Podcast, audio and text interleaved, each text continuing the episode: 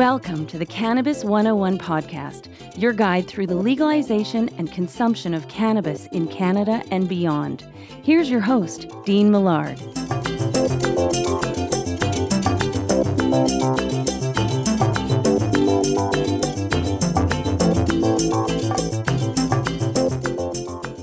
Hello there, and welcome to the Cannabis 101 podcast, episode 55. My name is Dean Millard. Thank you very much for downloading this. Good morning, good afternoon, good evening, depending on what time of the day you're listening. I'm just glad you are. We have a saying on this show it's not just about getting high, it's about getting healthy. And there's one way we kick things off on this show every single week, and that is by finding out what's your groove.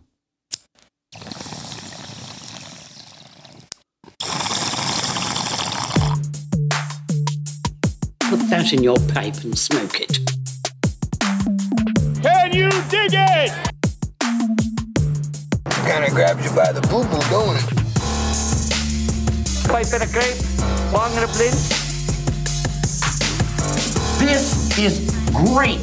This is the bee's knees. Can you dig it?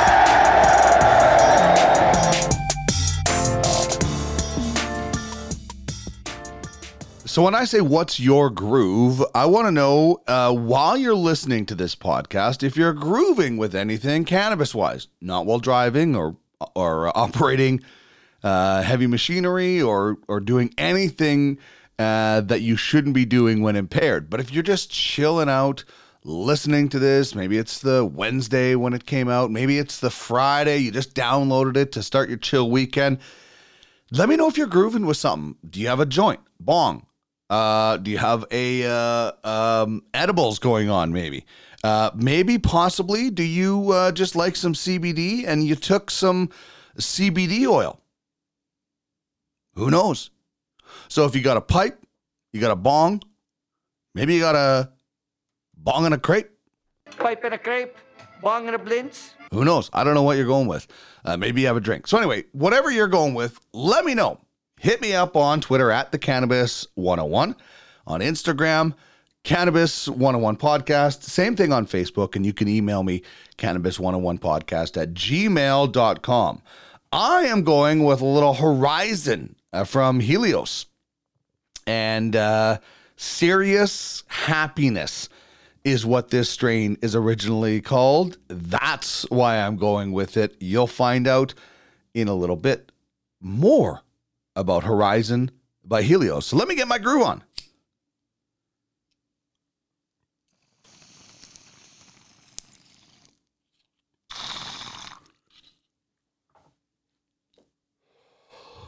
Tasty.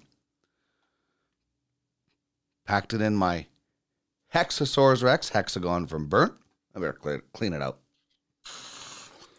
Clear that bong out. Each and every hit. Uh, don't, you know, we, you probably shouldn't be sharing bongs right now anyway, unless it's with somebody in your immediate family. But clear it out before you pass it on to the next person. So that's my groove, Horizon by Helios. And now it's time to let you know what's coming down the hash pipe. Daniel Nguyen, he's the man behind Numo Cannabis here in Edmonton. Three stores, uh, one in Chinatown, one on 118th Ave and 124th Street is the uh, newest one. He has an incredible story of why and how he ended up in the uh, the cannabis business. I love my favorite thing about podcasts is telling these amazing stories. I love telling the Good Bud story a while ago about um, you know uh, Tyler uh, starting it uh, with his brother Alex in a in a, a van out on Salt Spring Island, and I love this story. You're gonna you're gonna be blown away by Daniel's journey and why he ended up uh, getting into cannabis and why it's called Numo Cannabis. Very, very cool story. Chris Ianson, the manager at Nova Jasper Ave. Great location, great artwork out in front of that location as well. He'll be by with What's That Strain? We are doing Horizon by Helios. That's why it's my groove, and it is dynamite. Great day strain. Uh, so we gave uh, David Wiley and Malcolm LaBelle the week off. They're both uh, busy out uh, in the Okanagan, so we'll give them a week off. They'll join us uh, next week, but it just gives us a little bit more time for everything else. Our cannabis question will be about your favorite strain name. We'll tell you how to get uh, 50% off a DNA kit a little bit later, and we'll tell you how to subscribe to the Weed Weekly and get in on our monthly giveaway at the Cannabis 101 podcast.ca.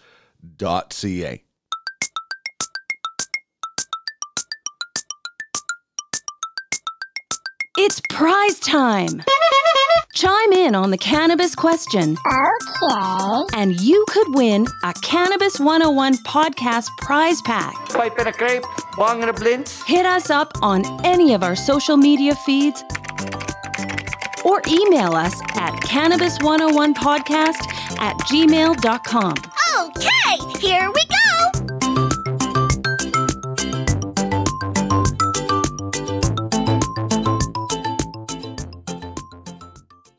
Our cannabis question today. Uh, oh, and by the way, uh, Tom Hanks will appear as our cannabis character today.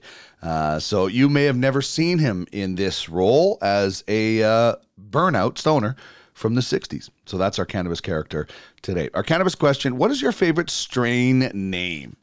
Not your favorite strain, not the one you smoke all the time or you consume all the time. You might not even ever like this strain, but you just think the name is cool. Uh, got a lot of votes for Boaty McBoatface, which is an all-time classic when it comes to cannabis names.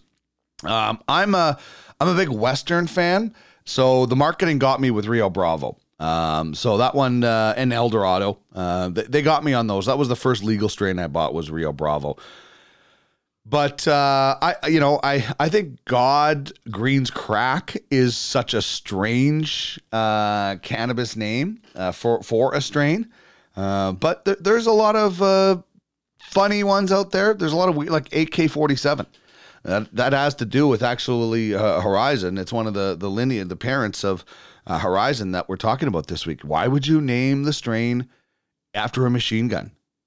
Um, I don't get it. Uh, but there's a lot of good ones out there. So hit me up on Twitter at the uh, at the Cannabis 101. You can get us on uh, Instagram, Cannabis 101 Podcast. Same thing on Facebook. Or you can email me, and you do not have to go public. I got a great uh, comment that I might read a little bit later on, uh, anonymously, uh, from a listener who just you know can't be public about uh, cannabis because of work or family or whatever, and you have to feel comfortable. You know, it's just like anything. Um, you know, whether you're talking about your uh, your sexuality or your mental health or your cannabis use or anything in your life, you have to be comfortable talking about it. And if you're not, you can still talk to me about it anonymously. So you can email me uh, cannabis101podcast at gmail.com. Um, so yeah, we want to know what your favorite uh, strain name is. Like I love Maui Wowie just because I heard it in in Cheech and Chong, Acapulco Gold. Another great one from uh, Cheech and Chong that I didn't even know was an actual strain names. I before I got into this podcast, uh, but there's some great ones. White Widow. Uh, that sounds like a uh, a very cool name. Um, and then you know there's the the land race strains, right? Like you know Acapulco Gold and things like that, and uh, Afghani, uh, Colombia, Colombian, Mexican, things like that. So um, obviously uh, Thailand, uh, Thai stick. So there's a lot of uh, cool names. Uh, we are going to give away a prize package from Numo Cannabis. Uh, Daniel Nguyen, who will appear later on in the show, will have something that we will mail to you. So you don't have to be in Edmonton to win. Uh, you just have to have a place where we can ship the prize pack to. So chime in on the cannabis question with what your favorite strain name is, and you'll win a nice little uh, Numo Cannabis prize package. So that is our cannabis question today. You mind if I do it, Jay?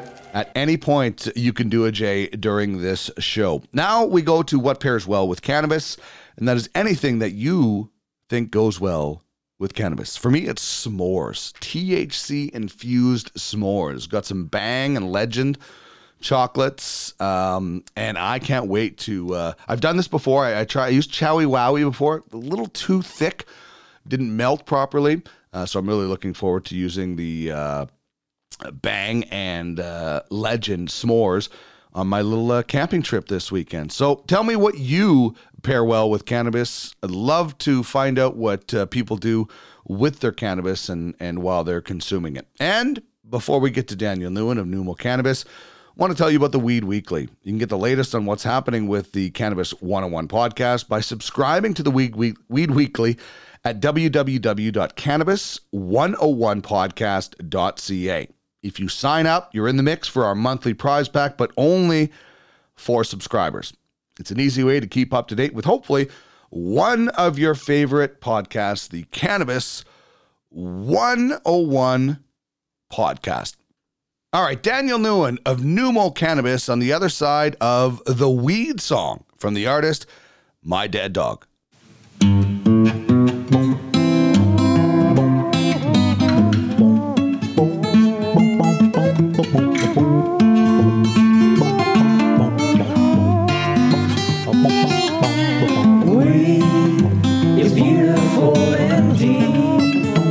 let's go smoke some grass.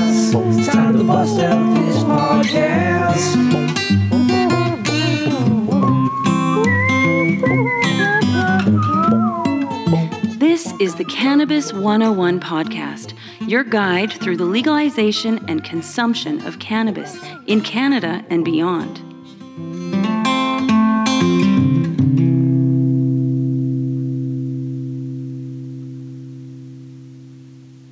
Kind of grabs you by the boo boo, don't it? Really happy to welcome in uh, the studio here out at Podcast Alley in the Marsh, where we uh, host the Cannabis 101 podcast. Uh, the man behind Numo Cannabis, uh, Daniel Nguyen. Uh, Daniel, thanks so much for coming out here today. Absolutely, man. Thanks for having me. No problem. Uh, first, uh, other than Chris uh, Ianson, who does our uh, What's That Strain, first guest to be back out here. So it's good to be uh, starting to uh, get back to some sort of normalcy, I guess, while still taking obviously precautions. Uh, we're, you know, Yep. new mics and, and things like that for each guest. But Yep. uh, do you start to feel, you know, as, as the as a, uh, a cannabis owner, that things are starting to get a little bit towards normal, or is it still people pretty cautious out there? Yeah, I think it's it's a good mix. I think uh, people definitely are still taking the precautions, like wearing masks and things like that. They're still very aware of social distancing. Uh, but in terms of the conversation around, you know, COVID nineteen things like that, that's pretty much died down. We we we saw at the very beginning, you know, every single conversation of the day was about Corona. Every comment, every Right. mention, uh, and you know that slowly died off. And now it's it's the conversations are a lot normal. They're they're about cannabis again. yeah, exactly. And I, you know, I I don't know when we'll ever get back to uh, sharing joints in big circles. It's going to take a, a long time for people to have the confidence. Yep. Uh, but we can still enjoy cannabis together, and uh, you know, i- use uh, social distance measures and and things like that. And that was the great thing. You had an event at your grand opening at your 124th uh, location, uh, and uh, people were, uh, you know, giving distance to everybody, but still visiting and enjoying and, and enjoying. And that's what cannabis is. It's a Yep. community, right? Exactly, and that's that's a big part of what Numo is. It's community. Yeah, yeah, exactly. So before we get into Numo, I always like to talk to my guests about, you know, their career before cannabis. And I say most of them because most everybody did something before cannabis. Yeah. Um, you're kind of in that. This is your first career, Yeah. though. So give me, tell me a little bit about um, what you were going to do before you got into cannabis, maybe. Yeah. So um, right off the bat, I mean, uh, as I left high school, I entered in university and uh, pursued my bachelor of commerce, and uh, that really was my plan. It was to, you know, uh, get my business degree and and get into some sort of, uh, you know, business that that I can learn and, and grow my skills in. Um, and so yeah, I, I went to uh, MacEwan University and finished my bachelor's of commerce. Um, and really, with that, I I did accounting. That was my major. Uh, I did a minor in marketing, which I found out was more of a passion for me. Um, and yeah, I, I just kind of pursued that without really a solid goal at the end. And and that's one of the things that uh, I really encourage everybody that goes to school now to do is really think about what that end goal looks like because going to school for the sake of going to school, uh, it, it it doesn't work out for everybody, and and I'm glad that uh, you know Numo came about so that I I could pursue this. Oh, that's and, and that's such good advice. I mean, um, I didn't know really what I wanted to do. I took some time off, and then I decided I was going to get into broadcasting, and it was good because I don't. The effort I would have put in to going to school without knowing what I wanted to do is just you just eh, it, to me it's aimless. So Yeah. I think that's uh, I think that's good advice for anybody is to to make sure you have something in mind. Don't Yeah. just take general studies uh, Yeah. For three years and then sit there and wonder why all your friends have careers or, so, or something exactly. like that. And, so and a big part to that too is even trying or shadowing what it is that you're thinking Sure. about because I think a lot of people right now love the idea of something and I, and I hear it all the time they love the idea Mm-hmm. of being this or that and they go through 4 years or 6 years or 8 years of school and then they actually do the job like, and then "Yeah, they hate it." yeah, they hate it, right? And and at that point, it's too late, and and yeah, that obviously grows into a lot of other problems that that uh, I you know it'd be really nice to avoid for a lot of people. No doubt. I was like my older brother was in broadcasting, so I just like would fire. He probably got so annoyed at me as I was asking him all these questions. So I, that was kind of my job training was just asking him all the time. But I think that's so important uh, to to go and see what the actual. Uh, job is so. So when did cannabis? Uh, before we get into Numo, when did cannabis become uh, kind of part of your uh, your personal life? And and you know, we heard in one hitters about your first time, but you know, was cannabis uh, something that was part of your personal life? Yeah, so cannabis has always been a part of my life. Um, it started basically with uh, recreational use in high school, obviously with the buddies, you know, kind of just learning and enjoying cannabis, uh, to be honest. Uh, and then as I got into university, it became more frequent use uh, for, again, the f- focusing and, and just getting through university. That's kind of my, that was what I used to be able to stay sane as I was doing all my studies and Well, all there that. could have been a lot of worse things that you could have been doing that people, you know, like to try and stay awake and stuff like yeah, that. so- exactly. And uh, you know, kind of going back to a little bit to the career before cannabis is during my whole time in university, I was uh, doing a lot of different business ventures. Um, you know, I, I thought of myself as like a full time student, almost like a part time, full time entrepreneur. Right. Uh, you know, a lot of the businesses that I that I worked on, most of them failed, um, but that's really what I learned uh, tenacity and, and got my business mindset and etiquette through. So. Um, yeah, basically, kind of as I got to university, I was doing all these ventures and doing full time school, and yeah, I just I used cannabis constantly to uh, to be able to just uh, kind of deal with everything. Right, uh, it was quite a bit of stress, um, but. So yeah, in university I, I used that, but then about one or two years in, I got a lot of sports injuries uh, through snowboarding and martial arts. So I actually developed quite a bit of pain in my shoulder. Okay. So uh, I got into a little bit more medically um, and found out, uh, you know, what really helped me. And so with that, that's kind of how I got into growing. I got my uh, medical license to grow under the ACMPR. Right. Uh, and that's when I really started building the passion for cannabis. So It was uh, when I actually did my own setup and started growing my own plants and and trimming and, and harvesting and just just enjoying the fruits of my labor and and and going through the whole process was was really amazing. Uh, so that was a really really big part of my life uh, personally. Um, and then after that is kind of when I got a little bit more involved in it Right. business wise.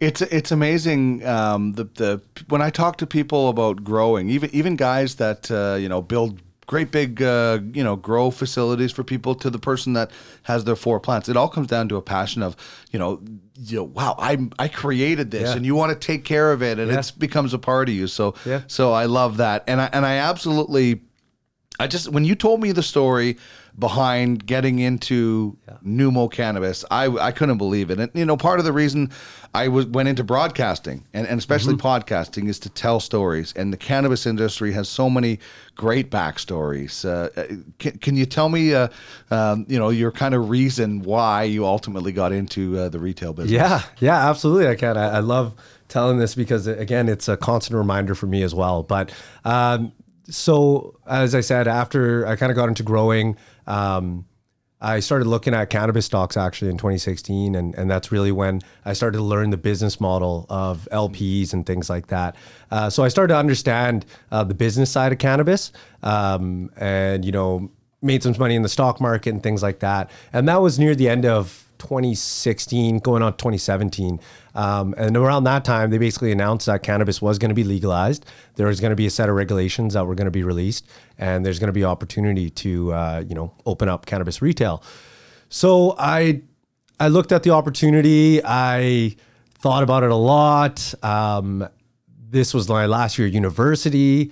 So I was also thinking about what am I going to do with my degree at the time, and and really it was just a lot of thought. Uh, No decision was made. It was just pondering about what should I do, what should I do, and so one day in February I was just driving, uh, just driving I think from wherever it was, and my chest started feeling really heavy, and so you know I had I went to go get it checked out. I went to the ER actually, and they at first told me everything was going to be fine. They told me, hey, you know what? Everything looks good. They ran a couple tests. I was there for a couple hours.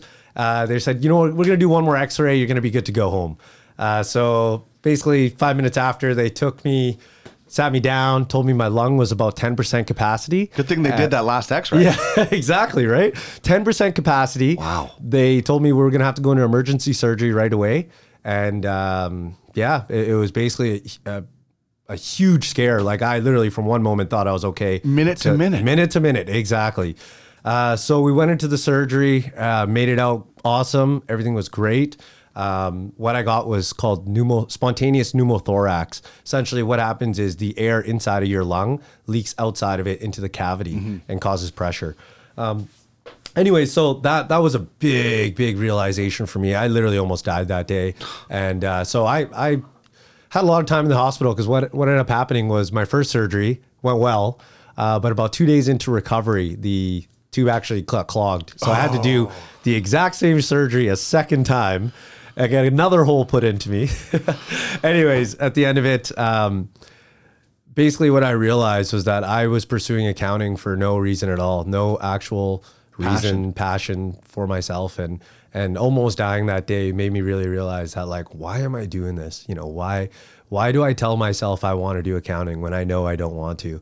And you know that realization in the hospital really brought me to the fact that I'm doing this. So. Uh, you know, I got the paperwork. I was actually filling it in in the hospital. Uh, yeah, and uh, so that that's actually where Numo came from. So spontaneous pneumothorax, the the name came from this experience and and a reminder to you know to pursue what it is is your interest and not just sacrifice something else for it. Wow. Yeah. That's that's it's so amazing um, that and you know when when you look back on it, uh, you know having two surgeries in that situation is could be considered you know such a low point, but also the catapult to where you are right now, and it you know.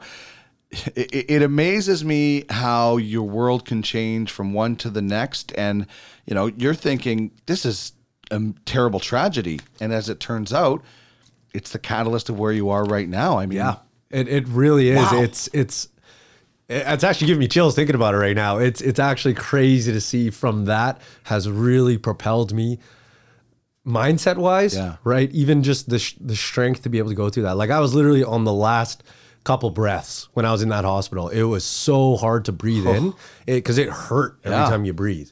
So I was prolonging my out breaths and I was trying to just like a Yeah. you know and, and yeah. So anyways, it it really made me understand what life was supposed to be about. Huh. And now you're at three stores. Here I am. Wow, and, and I couldn't I couldn't be more grateful for the blessing that I had and and just the position that I am in. So Numo obviously comes from uh, and and the symbol. I think there's actually I, I have some on the uh, sides there. Actually, Oh, nice. That's awesome. So is there a symbol that that is there something to the symbol and and we know the the name it means anything? Yeah, so basically the word pneumo again uh, comes from pneumothorax, which uh, pneumo means air, and the brand Numo represents life. So really, air is what provides us life, and without it, we we wouldn't be here. Sure. Um, and that's actually what connects us to plants as well, because plants is kind of what gives off that air, and in turn, we give back the CO two that they need to live. Right. So it's really just one big cycle. And what the icon shows or represents is uh, the air and plants and cannabis, the connection between all of that and how we fit into that. So that's a little bit of what Numo is. Um, and it, it, yeah, again, just goes to show that everything comes back to Mother Nature. Yeah. Um, and With yeah, cannabis. Exactly. Yeah. Exactly. I, I just love that uh, personal story. I mean, it's clearly you are not in this to make a million bucks and then get out. You are in this with a passion. Um, uh, you had a life changing experience, and and and and it's because of passion. That that makes that makes you know the story even better. Thank you. Awesome. Thank you. It really means a lot to hear that. How about the process though? So let's get so that that's the passion. You you're you're filling out the paperwork. Um, I've I've heard from a lot of people what the process was like in, you know, having a building with the lights on and having to pay you know Wi-Fi, all these Yep. things without Yep. being open. What was the process for you in your first store? So the process was uh, it's pretty crazy. I'd say just because it was obviously never been done before. Right. Uh, prior to that, um, nobody really knew what they were doing, and I don't. I don't say that in a bad way. Yeah. I say that in a way where It was fa- that's factual. It's yeah, it was factual. Nobody literally. had done this Yeah, before. and even the inspectors that were reading the regulations didn't know really know how to interpret that, right? Which Right. again is not their fault. It's just everybody was learning. That's right? how an industry starts. That's how an Yeah. industry starts. Yeah. Exactly. Uh, but yeah, so we actually, uh, so I was one of the very, very first to apply. I remember the day they opened applications. I was like, I was right there in line, dropping that off. Nice. Yeah. And uh, so basically, I didn't get my my actual approvals from the AGLC. I started in February when I applied, and I didn't get the actual approval from AGLC till July uh, for due diligence and all that. So all that was actually just waiting time, setting up the brand and kind of more of the back end brand stuff, but nothing with the store. Did you have to have a, a location to you had to tell them here's where my location? So you had a location. I had a Yeah. location off the bat. Yeah. So um, basically with that, and and so that's one part of it, the AGLC side. I didn't get the city approval, Oh. like our actual development and building permits, until September of 2018.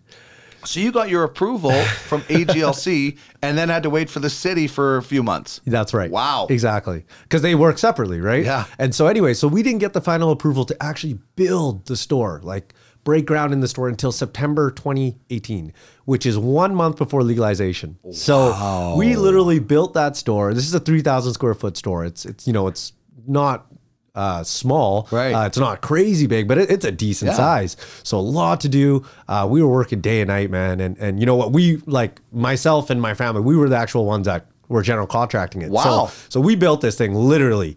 Um, And where was this location? uh, this is our 118th Ave, Okay. Alberta Ave location. Yeah, our first one there. Okay. Yeah. So you're building this as a family. Yeah, literally as a family, and uh, you know we're pulling in people from before. We had previous construction experience, Okay. so that's why we were able to take on uh, what we could. Brilliant. Um, and uh, yeah, but really without that, I don't think we would have been able to make legalization date, and without that, I wouldn't have been able to open because I think I would have gotten stuck in the freeze. Yeah. So It was a, ru- you, you want you was the the the 17th was your date, right? Yeah, 17th. I opened right on opening legalization date. And I'm I'm so so happy and grateful to be able to do that. Because it was a monumental day. That was one of the best days of my life. It was a consistent four hour lineup from beginning to end, no breaks. It was like that for months, it yeah, seemed like. Yeah, and I, you know what? I love my team to death. They stuck it out. They did the whole entire day. Um, no breaks. You know, we had quick bites in between when we can. Yeah. We actually opened up two hours later than we would actually close because, uh, or we closed two hours later than we were supposed to because we wanted to make sure everybody in Sure, line yeah, yeah. got served. You know, we we wanted to make sure everybody that waited that Didn't have to day turn anybody away. That's right. We wanted to make sure you know show everybody how grateful we were that they stayed and waited. And uh, it was it was an amazing time. And you know what? The next day it happened all over again. it happened for so long. You, that that sleep, that that n- first night, you, you know, you're open, you stay open. Going to sleep that night must have been one of the most satisfying feelings of your life. Oh, it was. I remember just sitting down with the team after locking the front door and just looking at everybody and just being like, wow, guys. Like that was historical. like it was amazing. Yeah, to be able to, uh, you know, 50 years down the road, to be able to tell that story to somebody that's like, what's the big deal? Cannabis has been legal for 50 years. You have no idea how hard we worked uh, to, to get to this point. So, okay, so you open that first store. Yep. What's the timeline then from that first store until now where you have three and, and uh, give our listeners the locations of the other two? Yeah. So, um, so right now, um, like you said, we have three stores. So the second store that was actually open was Chinatown location. Um, and it's actually funny because I actually only planned for the second location after the third one. So what had happened was I actually secured our Oliver location on 124 Right. in February of 2019. So about five months after opening the first location, uh, and that was just in talks. Basically, had an opportunity to take the spot. Uh, was had a lot to prepare, and then we had to wait for that current tenant's lease to be done. Okay. So that's why it, it took about uh, about a year and a half, two years after to open the store, which is now. Um, but I, I I secured the third location um, by basically a landlord that I knew, and then in June of 2019 was when I had the opportunity for the second location. And so with that location, it was actually supposed to be another cannabis group. They weren't. They were stuck in the freeze. They weren't willing to sign a long term lease with the landlord. Uh, this landlord knew I was in the business and knew me personally, so he gave me a call and said, "Hey, do you want the space?" And you know, it was a big risk because basically what I had to do was not only take the lease for my unit, I had to take the lease for the other unit on the other side and find a subleaser as Oh, well. that was the deal. That was the deal. As well as I pay rent right away during the freeze. Um, and yeah, so those were the conditions. And it was a huge risk. I really didn't know what to do. So what what made you want to do it then? you know what? Opportunities don't come by all the time, you know, to not only take out a competitor, but take the location. Right, yeah. and that that opportunity doesn't come by every every uh, so often. Um, and so I took the risk. I, I signed the lease, uh, a pretty long lease at that, uh, for both units, and paid right away. Put a deposit, paid right away, and knowing not knowing when I would be able to actually open. Uh-huh. Best part of that, two weeks after, the license moratorium ended. Oh wow. Yeah. So then you're in business. So I was in business. So that was the start of the second location. Uh, again, I didn't think I, I honestly thought it was going to be after the third location right. Right. that I would be able to open because you had to, you thought you would have to wait. So, Yeah. Uh, were you the only cannabis store in Chinatown? Uh, and you know, what was the the community? Because I know your uh, 124th Street is all about the community. Yes. And and I think that when you can go into a community that has not had cannabis before, Yes. and become part of that community. Properly, there are ways to do it. Yes. There's there's going to be opposition in every community, I think, until Yes. people are educated. What was it like, uh, you know, opening a cannabis store in Chinatown? Was there opposition? Were people uh, glad to have you there? so it's actually awesome the support that we received, um, not just from the businesses around us, um, but from the uh, the people in the community. Uh, you know, Chinatown is. Um, you know, it's right now it's it's a growing community where obviously it's had its issues um, that it's that it's you know fixing and things like that, and we're trying to add to that uh, that part of it uh, of the community. We're really trying to uh, grow the presence and the awareness of the community and show that it's uh, uh, a great place to to come and and shop safe and place, enjoy. yeah. Exactly. Right. So, um, in terms of the actual community there, we actually reached out to a lot of the actual organizations around there that help with Smart. social causes. Uh, and actually, I brought someone on the team that because I, I really wanted us to be a part of that community in, like you said, a proper way. Mm-hmm. So, uh, you know, we talked to a lot of the people in that community, brought some on the team, are still talking to them. So there's a continuous relationship we have going on with them, and and it's uh, it's been amazing. You know, we try to help out where we can. There are some people that are less fortunate that we do try to you know provide Mm-hmm. uh, different things for, and again, that just kind of.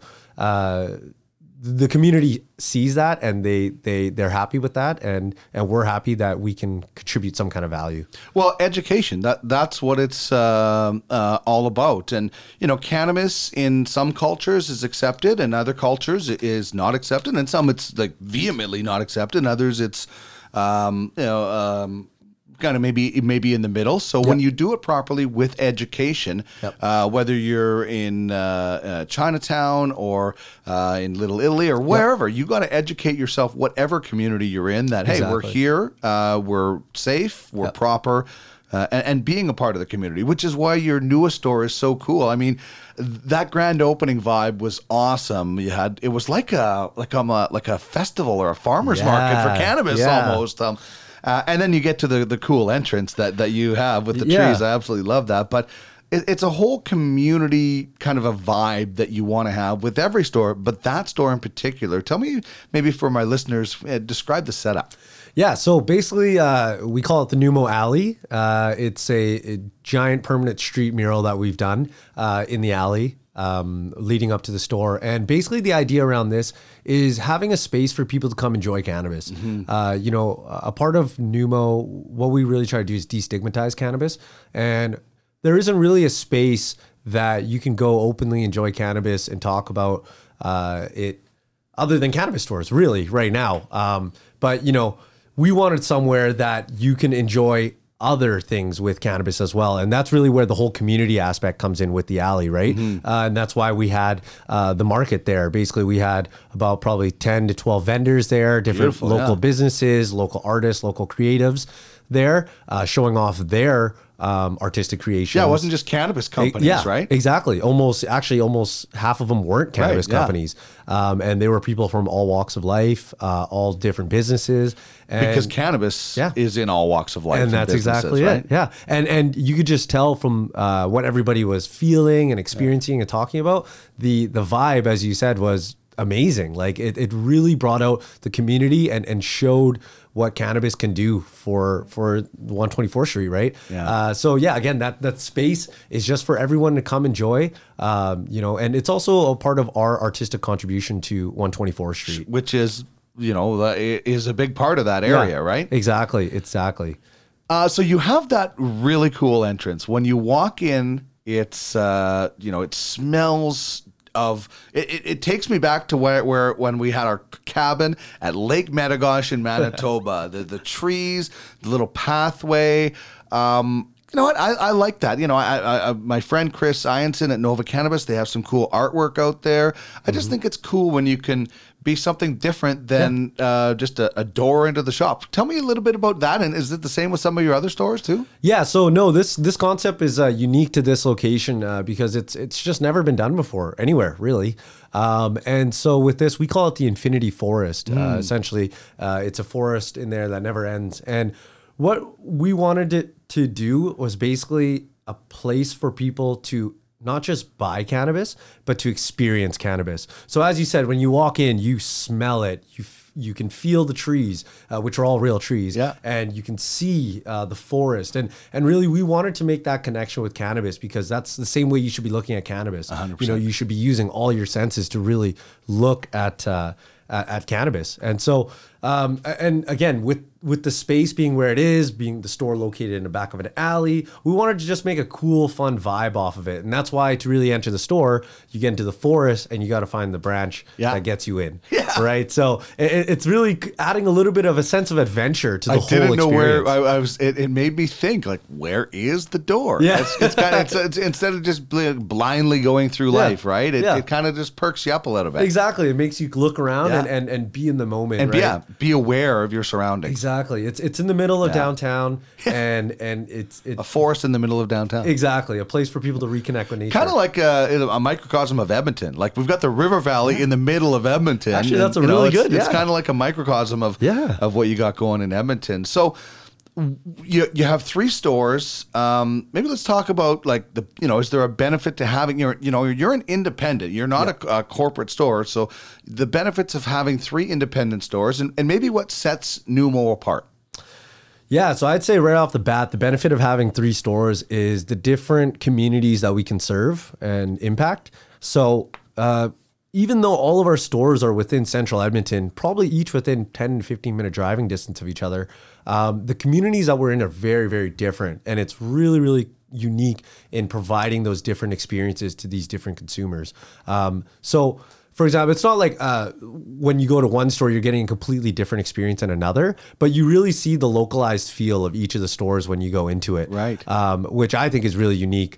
Um, I'd say another benefit that we've had most recently now having the three stores is sending people to other locations for the different stock Oh yeah, yeah, yeah. right? Because um, right now, like it's uh, the Alberta Cannabis, uh, they finally allowed us to transfer product between stores. That's only every three months, though. Um, but it's very unique, at least being so close to each other, being Mhm. like, "Hey, we don't have blueberry Kush here, but you know, check Chinatown. We actually got it on a sale." Right. So it's it's really cool being able to send each other over there. And then when that when that customer gets to our the other store and they see that familiar face, they're like, "Hey, it's uh, you know Dustin there Yeah, again yeah, or yeah. Daniel, right?" And and they make that connection again. It just really builds the community. Uh, people.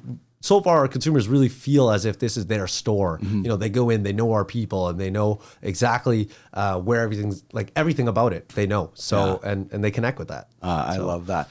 Uh, what are some of your favorite parts of this whole thing? I, I, I would, I would, I, I was going to say your job, but as you know, like you have many hats as, as uh, at Numo. But Yeah. what are some of the favorite things that you like to do?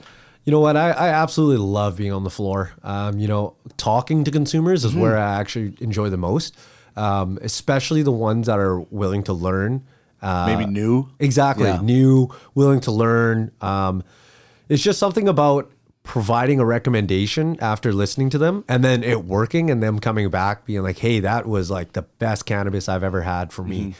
There's nothing better feeling than doing that in cannabis retail, I think. Yeah. Um, just because, yeah, you- you're literally influencing somebody's experience. And when you do it right, it Yeah. feels good. Right. Uh, That's so, it's so powerful because I love going in and you know I'll go in with like one thing in mind. Uh, I'm gonna get some Blue Dream or something, and then you know the the bud tender I'm dealing with, they, you know they're talking to me and they'll get that, and they'll also make a recommendation for maybe some, not not to say don't get this because that's what you came in for, but hey maybe you should try this as well. I absolutely love that, and oftentimes I will be like, you know what, I'll try a little bit of that based on that recommendation. Um, it also kind of allows me to kind of gauge their, you know, because I meet a lot of different bud tenders that are really smart, Exactly. and you know can gauge the, you know, the the the I guess the the knowledge level in different people, right? Exactly. Yeah. No, I I I think that definitely the bud tenders have to be able to know what the product is in order to sell it. And a lot of times it means trying it. So Right. Yeah. Yeah, it's listen. It's you know, I it, it- cannabis often gets compared to to alcohol, and and you know, the in that business, uh, you, you know, if you're a wine, you know, one of my best friends is a wine sommelier. Well, if you can't tell the person what it the, this is going to taste like, or so- and and and while cannabis is uh, different for every person, you can Mhm. still have a general. You you have to be able to know uh, if if I go in and I say I want something with uh, caryophyllene, and they give me something I know doesn't have caryophyllene, I'm probably not going back to that place Yeah, again, right? exactly. So you, it has to be genuine, and if you don't know, then then you get somebody who does know because we can't have people having their first legal experience be a terrible negative experience because somebody was afraid to ask somebody else for help, right? That's exactly it. It's okay to not know. Yeah. And, and that's what we tell our bartenders all the time. Uh, you know, one of the biggest things is, uh, you know, when we bring a new team member on, they're a little bit scared of our menu because, uh, you know, we have, you know, over 100 SKUs on the menu. It could be very And it- intimidating. It, could be. Uh, so, you know, it takes time to gather that that that product knowledge. right, yeah. Um, and yeah, if, if you haven't tried it yet, talk to somebody who does, right? And you know what? That's actually another favorite part of uh, of this. Uh, this is that opening on shipment days, opening the box, seeing what came in, talking about. Christmas? Yeah, it's like Christmas, really, and and just chatting with the team about it, and again having that that that team. Uh, input from everybody on what their thoughts are on this strain, what could be improved, what they Right. liked. Like that is one of my favorite parts is is just conversating with the team about cannabis. I love all my bu- different buddies at stores. I get texts from them. I can tell on their order days now because Yeah. I've been like, "Hey, we got this in. We got this Mac One in, Yeah. or you know, whatever it might be." Yep. Um, being part of something from you know the beginning. I mean, you mentioned it. You were day one. I mean, in you know, 50 years, 60 years, when you're going to be telling your kids, grandkids, or whoever wants to listen that Yep. you were part of day one of a brand new industry. I mean, this is a moment will will we ever see an industry born before our eyes in our lifetime again? I mean, you know, like we saw the internet, but that Yep. was so different. You couldn't really Yep. touch it. You can smoke this product. I mean, what is that like just to be in on day one? man it's i feel so grateful and i feel so blessed um, to be able to say that i've i've been an og in cannabis retail since then you know? Uh, it, it feels amazing just to be able to say we were there on day one and as well influence how the the beginning steps of the industry went you know? Um, i just remember a lot of different things uh, that didn't really make sense to be honest. And communicating that and working with the regulators on on how to get past that was really unique because again, I just I, I felt like I had an impact on the, how the actual industry was going to go, uh, and and that to me was one of the biggest things where I was like, wow, I, I'm I'm in a position that is going to influence how things are going to be for you know long term. Yeah. So- I mean, the regulations in the beginning were, and you know, some of them still are very strict, but it, it, it is good to know that there is at least somebody listening on the other side because Yeah. some of the stuff has changed since Yeah. opening day. So Oh, it- yeah. it's good to know that. And listen, my philosophy is there's this giant cannabis balloon and they're letting it out a little at a time because they don't want to let you do everything and then take it back. So while it must, while it probably has been frustrating at times for, Yep. for people in the industry, knowing that there is open uh, discussion, I guess, and dialogue and things can change Yes. has to be heartening. Oh, totally. I, I absolutely love it. Um, you know, even lately, we've been seeing the amount of engagement that's going on with the retailers and the and the AGLC or the regulatory body has increased tons, like Good. tenfold. Um, you know, they're asking us for our feedback and our advice and and what products we want to see, and and that the communication is Mm-hmm. starting to be very frequent now, which is amazing to see because you know before decisions would be made without any any input collection from us uh, where now you know you can kind of see they're they're starting to listen to us because we we're the ones talking to the customers Yeah. right which and it's changing. It's yeah. it's fluid. Like I mean, we go back to our discussion about the beginning about um, you know the, even the regulators saying, "Well, I'm learning this too," right? Because there wasn't a guidebook before, but you know when uh, you know whether it's Israel or Thailand or or or the UK, whoever decides to legalize, there will be a guidebook now because of what we've done. So Exactly. it's important to get it right and and show that there's no riots in the streets and people aren't jumping off Yeah. buildings. The old Yeah. Reefer Madness movie. Yeah, that's right. It, it, if anybody out there wants a a, a good chuckle uh, with a joint, watch Reefer Madness and see how silly uh, that propaganda. Uh, was so it is it is is neat to be part of that building process. You're building that guidebook for for other countries, um, and and you know you have different stores. Do you have different strains that are more popular? Like, are, what are some popular strains that you're finding, and and has that changed like quite a bit, or is there the old standards? Yeah, so it, it really depends on the consumer you're talking to. Um, but generally, the classic strains uh, were sought after at the very beginning. You know, strains that people knew. People didn't really know what, uh, you know, solar power or whatever it is, right? Right. But they knew what so- sour kush is. Uh, so people yeah. were looking for, you know, your white widows, your pink kush, uh, you know, your blueberry kush, and, and just some classic names. Um, but now we're starting to see the market evolve to, uh, you know, the search for genetics, the search for very unique, exotic genetics that uh, essentially uh, some LPs don't have. Uh, some do, some don't, and and really, it's about trying. Like consumers want to try new things all the time. Right. Anytime a new strain comes in, it usually sells out first. Right. Just if, even if it's good or bad, the the name Unknown, yeah, yeah, unknown, unknown, right? yeah. Um, and then yeah, so so I'm starting to see a lot of people really going for you know those unique, you know, some of those Cali strains that you hear a lot about, or you know other strains like that. So uh, it- it's really cool to see it's developing like that. But then again, you talk to an older consumer. Uh, you know, somebody that's been smoking for years, you know, they always want to stick to their pink kush, you Right. know, or their Sensi Star or whatever it is. So it, it, it really depends on on the consumer you're talking to. But overall, I think I think people are starting to to know it is all about genetics and, and search for that. And you know, for some people, they knew a strain as this, and now it's called this because the you know the LP is different, so it's going to take a little while. I I thought like when I like I was when I was a kid, we loved we watched Cheech and Chong all the time. Like Yeah. that Cheech and Chong was our what Seth Rogen is now to like kind Yeah. of the next generation. Yeah. They were they were our guys. And so I always thought they were making up these names like Maui Wowie and Acapulco Gold. And, Yeah. you know, my friend's brother went into a dispensary in Vancouver and asked for some Acapulco Gold. And the guy said, That's not a real strain. That was made up by Cheech and Chong. It wasn't until I started this podcast that I learned they're act, those are real. And the first time I had Maui Wowie was. I felt like I was hanging out with Cheech and Chong because Yeah. I had heard them say. So it's it's amazing how the the you know the pioneer, the the long time, the you know like the guy that's been you know the sixty year old that's been Yep. smoking since he was sixteen feels Yep. about cannabis compared to the new person who doesn't know anything about this strain but just knows it as as the new. So it's it's Yeah. a different uh, world, but it's um, you know, it, it's you're always gonna have those guys like the, the, the you know I'm an Afghan guy, I'm a chem Yes, dog guy, I'm a Northern Lights, you know, gal or girl, right? Um, but the new consumer, they're open to trying everything. Yeah, exactly. Right, Their, Like their mind is pro- wide open. no- whether it's a strain or Yep. a product, right? yeah, You or know? even product formats. yeah, Yeah, even you know, even opening up to oils and, and Mm-hmm. edibles and things like that, where I know some some uh, you know older generation consumers are are actually completely against.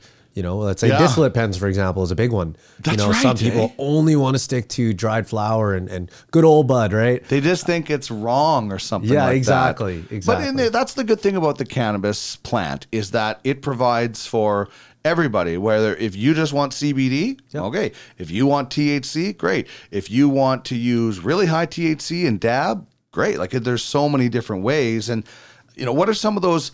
Things that you're excited about, like we, you know, we started out with flower and oil capsules and, and Yeah. oil, and it was like, oh, okay, and then we just couldn't wait for edibles. Yep. Well, we're a ways past that. What are some of the products that you like uh, that that are out there and that you think are pretty popular? So um, I'd say right now the the thing I'm most excited about is beverages. Actually, Okay. Um, I I know some people actually don't like them, and I can understand why. Obviously, 2.5 milligrams for Yeah. For me, I, I actually do most of my consumption through oils now. Okay. Uh, or through ingestibles.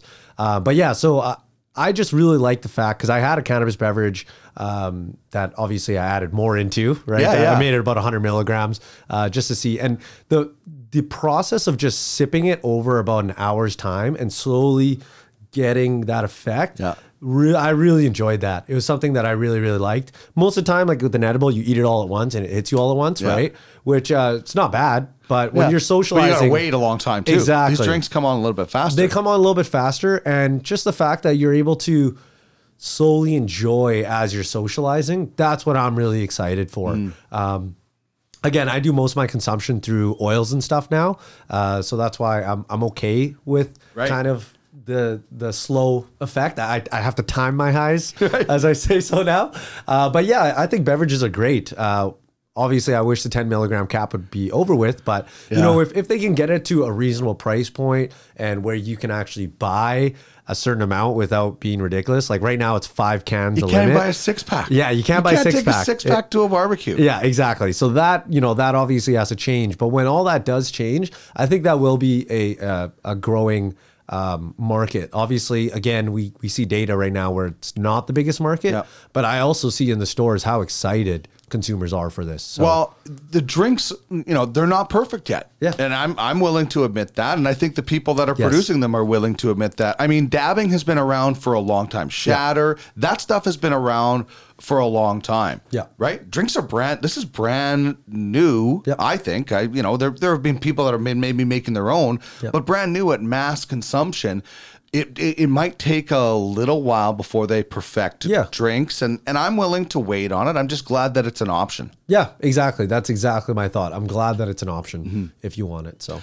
Thoughts on legalization uh, as a whole, as, as a guy who's heavily invested in it. We kind of talked a little bit about you know being patient, but has that been difficult sometimes? You have to remind yourself that this is brand new and it's not the alcohol uh, industry that has you know had their prohibition how many years ago? Yeah, I- I think there's positives and negatives to it for sure. Um, like obviously, uh, I I wish some of the restrictions were a little bit less and things like that due to legalization. But overall, my thoughts on legalization is I I think that it's it's been amazing for the world and, and Canada in general. I think that we're now able to openly talk about cannabis. Yes. And we're able to openly enjoy and consume and discuss. We don't have to whisper anymore that Exactly. we're going to smoke a joint Exactly. you know? And and it's starting to gain interest from people that never would have thought they would have ever touched cannabis, Mm-hmm. right? Like even within my personal family, you know, they were pretty open to cannabis mostly everybody, but you know, I had some people uh, you know, aunties and uncles that would would never have thought Sure. to touch cannabis, right? And and now the interest is there and same within the store. Almost every every day we'll see a new consumer come in just be like, "Hey, I've never tried this, but heard lots. I I just I thought today might be the day, right? So it's just really cool how mindsets are shifting around cannabis and, and the stigmatization about cannabis in general. So There should be a bell that's rung every time a person comes in and says that. Hey, we got a new consumer, and the, the the important thing is let's treat this consumer with care and Yeah. give them the right education. Because Exactly. for me, um, you know, we want to get rid of the stigma. Well, how do we do that? In my opinion, we normalize it. Like I said, we don't whisper. Uh, we're respectful. Yes. Uh, you know, respectful around people, but you don't whisper. You don't hide it. Um, you uh, talk about it in a proper way because you know one of the big slogans here is it's not just about getting high; it's about getting healthy. Exactly. So there's not it's not that stoner, slacker. Um, stereotype it's still out there but you but by talking about it by showing that it can be a legitimate business or it could be a legitimate help to a person in their life Yep. that's how you hopefully get those other people there, there there's some people that are never coming over to this side Exactly. Uh, uh, there's some there's some people in in and you know you look at it bigger you there there are people that are never ever going to think cannabis is a legitimate uh, option for anybody even That's if you right. put all the science in front of them That's right. they have their mind made up but Yep. there's a lot of other people that aren't like that and then you see the people that this that cannot live without cannabis Yeah. and they you know they it, it helps them so much in their everyday life and and and to me it's just crazy to have that parallel where you know some people like i just wish those two people could meet lock them in a room right yeah literally and just have a chat because because it, it really is I would pay for that. I would. That would be a pay per view. I would actually. And a lot of people were pissed off about the UFC pay per view. This would be a, a good one. Yeah, because to, to be able to, you know, you, you watch some of those documentaries. I mean, there's a documentary called "Weed the People," where it's all about kids dealing with debilitating, Yes. life threatening, in some cases fatal uh, situations, and how cannabis has impacted their life. You you go tell the family of an eight year old that had their seizures go from you know a hundred plus daily to maybe none that this is snake oil or whatever. Yep. That they're, you know it, it's it's might not be for everybody and that's fine. That's right. but it is for a lot of people. Exactly what about the next big thing in cannabis what do you think is on the horizon that we're going to see that's going to be maybe a game changer I think it's a globalization of cannabis. I think it's really cannabis reaching other countries and other areas of the world where it uh, it, it hasn't been, or it has been, and it's just been illegal, right? Um, uh, kind of coming back to Vietnam, like I'd love to see cannabis, uh, you know, openly enjoy cannabis there. I don't think that's going to happen for a very long, long time. Uh, but I, I think there but are one company is uh, the domino with canada has fallen Yeah. already right Exactly. you never know when it and you never there. know exactly. And you know what? You're right because uh, uh, you know, with Thailand and South Korea, a lot of countries in, in Southeast Asia or Asia in general just opening up, uh, as well as other countries in Europe and Australia, and, you Mm-hmm. know, everywhere, uh, the Middle East, you know, Israel, everything like that. Like it's really, really cool to see the conversation and the movement already starting. Mm-hmm. And I think it'll be even better when it actually hits. Yeah, and you know what? Like one country might say, "Yeah, we're doing it," and the other country, like I think New Zealand has a referendum on their uh, upcoming election. Well, it might not happen now, Yep. but just like every other time Yep. when you talked about it, uh, if you looked at the last whatever ten years before legalization Yep. in Canada and the U.S., each year there was growing support for it. Yes. wasn't exactly there, but each year it increased. And that's it. You know, who you mentioned when you were in college, you had a lot of businesses that didn't work out. I think Albert Einstein has a quote about uh, something like to do with that about uh, the amount of times you fail before you succeed. that's right. So just because you don't get it on the first referendum, that that doesn't mean it's not going to happen. And it tells me that there's there's enough of a groundswell. Yeah. And and when the amount of research that's going to be done in Canada, that's being done, gets out to the rest of the world, I think people then will start changing their minds. I agree. Yeah, exactly. All it takes is uh, for people to start to realize what it can do, and there you go. Perfect. Daniel, this has been a lot of fun, man. I'm so glad I uh, stopped in on your grand opening, got to meet you, the story uh, behind why you started Numo and the reason you, you went with the name is incredible. And I wish you best of uh, luck with future stores. Thank you very much. Thank you for the opportunity in the chat today.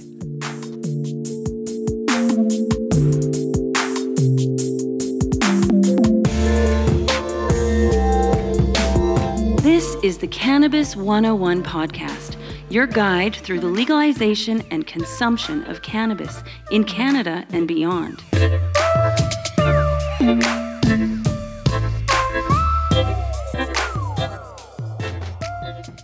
Great conversation with Daniel Nguyen. Three locations, Numo Cannabis in Edmonton. And check out uh, One Hitters later in the week featuring Daniel as we get to know his cannabis history. Uh, he has some hilarious answers in One Hitters. You can find it and full episodes at www.cannabis101podcast.ca, where you can also subscribe to the Weed Weekly and qualify for our monthly giveaway. Uh, I did one hitters last week, actually. My wife Trish uh, asked the questions because we didn't have a, a main guest. So you can check out all of our one hitters at the uh, website as well. And if you're into other podcasts, uh, I have two others. Uh, one is uh, Sports and More, and the other is Tracking the Draft. Uh, sports and More is sports and pop culture, uh, pretty much anything except for politics and religion. And Tracking the Draft is specifically about the 2020 NHL draft, and it features Craig Button, the director of scouting from TSN, former NHL GM. All of that can be found at www.podcastalley.ca.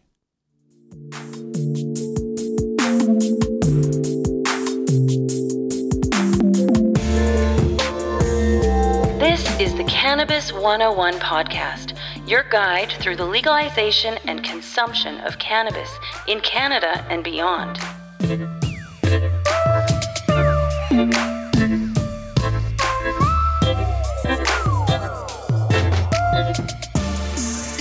Don't rush through summer, but keep in mind October 3rd and 4th is the Cannabis and Hemp Expo at the Edmonton Expo Center. You can get more information at cannabishempexpo.com. We'll have a booth there. We'll be live on location uh, talking to you, the listeners. So if you want to come and be a part of a podcast episode, say hello. Uh, that is October 3rd and 4th at the Edmonton Expo Center. Cannabis hempexpo.com is where you can get more information.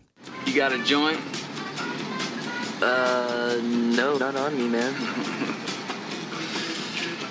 It'd be a lot cooler if you did. Time now for Cannabis Characters. Dopest dope I've ever smoked. Celebrating the best from fictional 420 film Hey, I am your stoner. and beyond. Led Zeppelin. Heavy girl with that, man. Uh, is it heavy stuff, man? All right, we're going back uh, into the uh, the seventies and eighties uh, for this one. Uh, the show Taxi. If you can find it, watch it. There's some heavy hitters on this cast, and it was a funny show. I was going through these clips yesterday, laughing my ass off. So there was a lot of uh, you know big stars that uh, came out of that show. Um, Judd Hirsch, Tony Danza was on that show. Jeff Conaway, Andy Kaufman, and Christopher Lloyd. Um, oh, Danny DeVito was on there as well. Um, you know, there was uh, there was so many. What was it? Was it Marilu Henner? Um, was the the one female cast member that was in the main cast? I think. Anyway, it was an awesome show. It was it was really funny. I used to watch it on reruns after school. So the character we're doing today is named Gordon, and he was uh, Jim Ignatowski's roommate, who was played by Christopher Lloyd. That was who played Jim Ignatowski, and the guy who played his roommate in this episode, Tom Hanks. Tom Hanks as a uh, stoner on Taxi. So, uh, as a, a burnout in the from the '60s, that's basically what Jim Ignatowski was. He is telling the story in one episode about how he became the pothead he is, and in a flashback, it features Tom Hanks as his roommate Gordon. Jim Ignatowski, Christopher Lloyd, at that time was a straight A student before trying a brownie one day in college. Here's a little Tom Hanks from Taxi. I have a story to tell Elaine. Hey, Jim, does it have anything to do with what we're talking about? One can only hope. it was long ago, a simpler time. Oh, wow. Far out. Everything is just so beautiful. I'm just embarrassed that you're seeing me crying like a baby. Gordon. Gordon, you're not crying. Oh, what, what am I doing? You're smiling and happy. Grace! I'm smiling. I'm happy. Watch this. It is psychedelic. Heather, I have seen a lava lamp. They're very colorful and amusing for about five seconds. now let's go to the library and do some study. Jimmy, sometimes you are such a drag. Hey, I like to party as much as the next guy. Yeah, if the next guy is a Quaker. Congratulations, Gordon. That was almost a complete sentence. really? Well, if you will excuse me, I have some studying to do in the library. Oh, Jim, Jim. Don't you understand? Huh? I mean, all the studying, all the books, and all the libraries, and all the gymnasiums. I forgot my thoughts. There you go. It's it's cool to see Christopher Lloyd playing it straight as uh, Jim Ignatowski and Tom Hanks playing the stoner. Both went on to great things, as did a lot of that cast on Taxi. Lloyd as uh, Jim Ignatowski was terrific. Maybe the best scene of the entire series was when he was writing the test for his license and he's asking Bobby Wheeler, who was played by uh, Jeff Conaway, uh, for the answer to a question.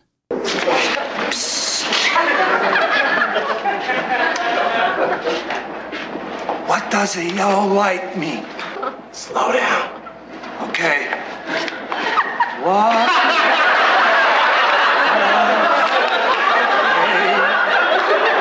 Yellow light mean? Slow down. Okay. What?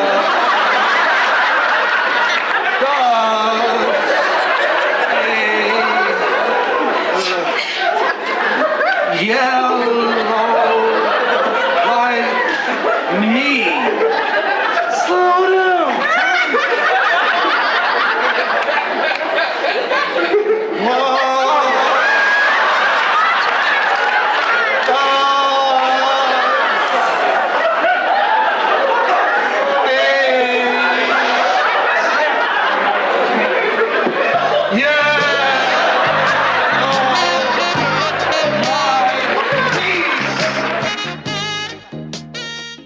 So good. I mean, when, if you can watch that clip on, uh, find that clip out there, um, you, you, Jeff Conaway is like just breaking up with laughter near the end of the scene. Uh, Christopher Lloyd, so good. So brilliant acting by the cast of Taxi is Tom Hanks playing roommate Gordon in a flashback in one of Hanks's earlier roles after Bosom Buddies. Uh, he did it episodes of Happy Days and uh, Family Ties as well. That's our cannabis character.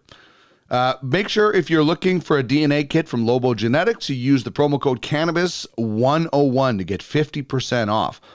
Go to lobogene.com, use the promo code cannabis101, all one word, get 50% off your DNA kit and find out how you and cannabis can coexist together in a better way. What's that strain?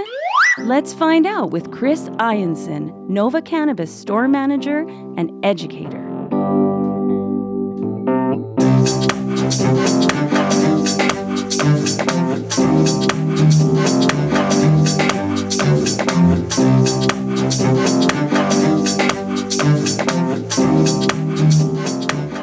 My good friend Chris Ianson, manager of Nova Cannabis Jasper Ave, and our educator on What's That Strain, joining me in studio. How are you today, Chris? You made it through the uh, the deluge of rain that we've had. Yeah, yeah, it was that was crazy. Uh, I was I was at my store earlier today, and it was a, a gorgeous day out, and then Yeah. out of nowhere, within like it felt like ten minutes, uh, sky just went dark. Uh, we saw this one crash of lightning that that lit up my whole store. Everyone in the store kind of did a little Stop, freak out. yeah. Yeah, it was it's pretty crazy. I guess that's Edmonton weather for you.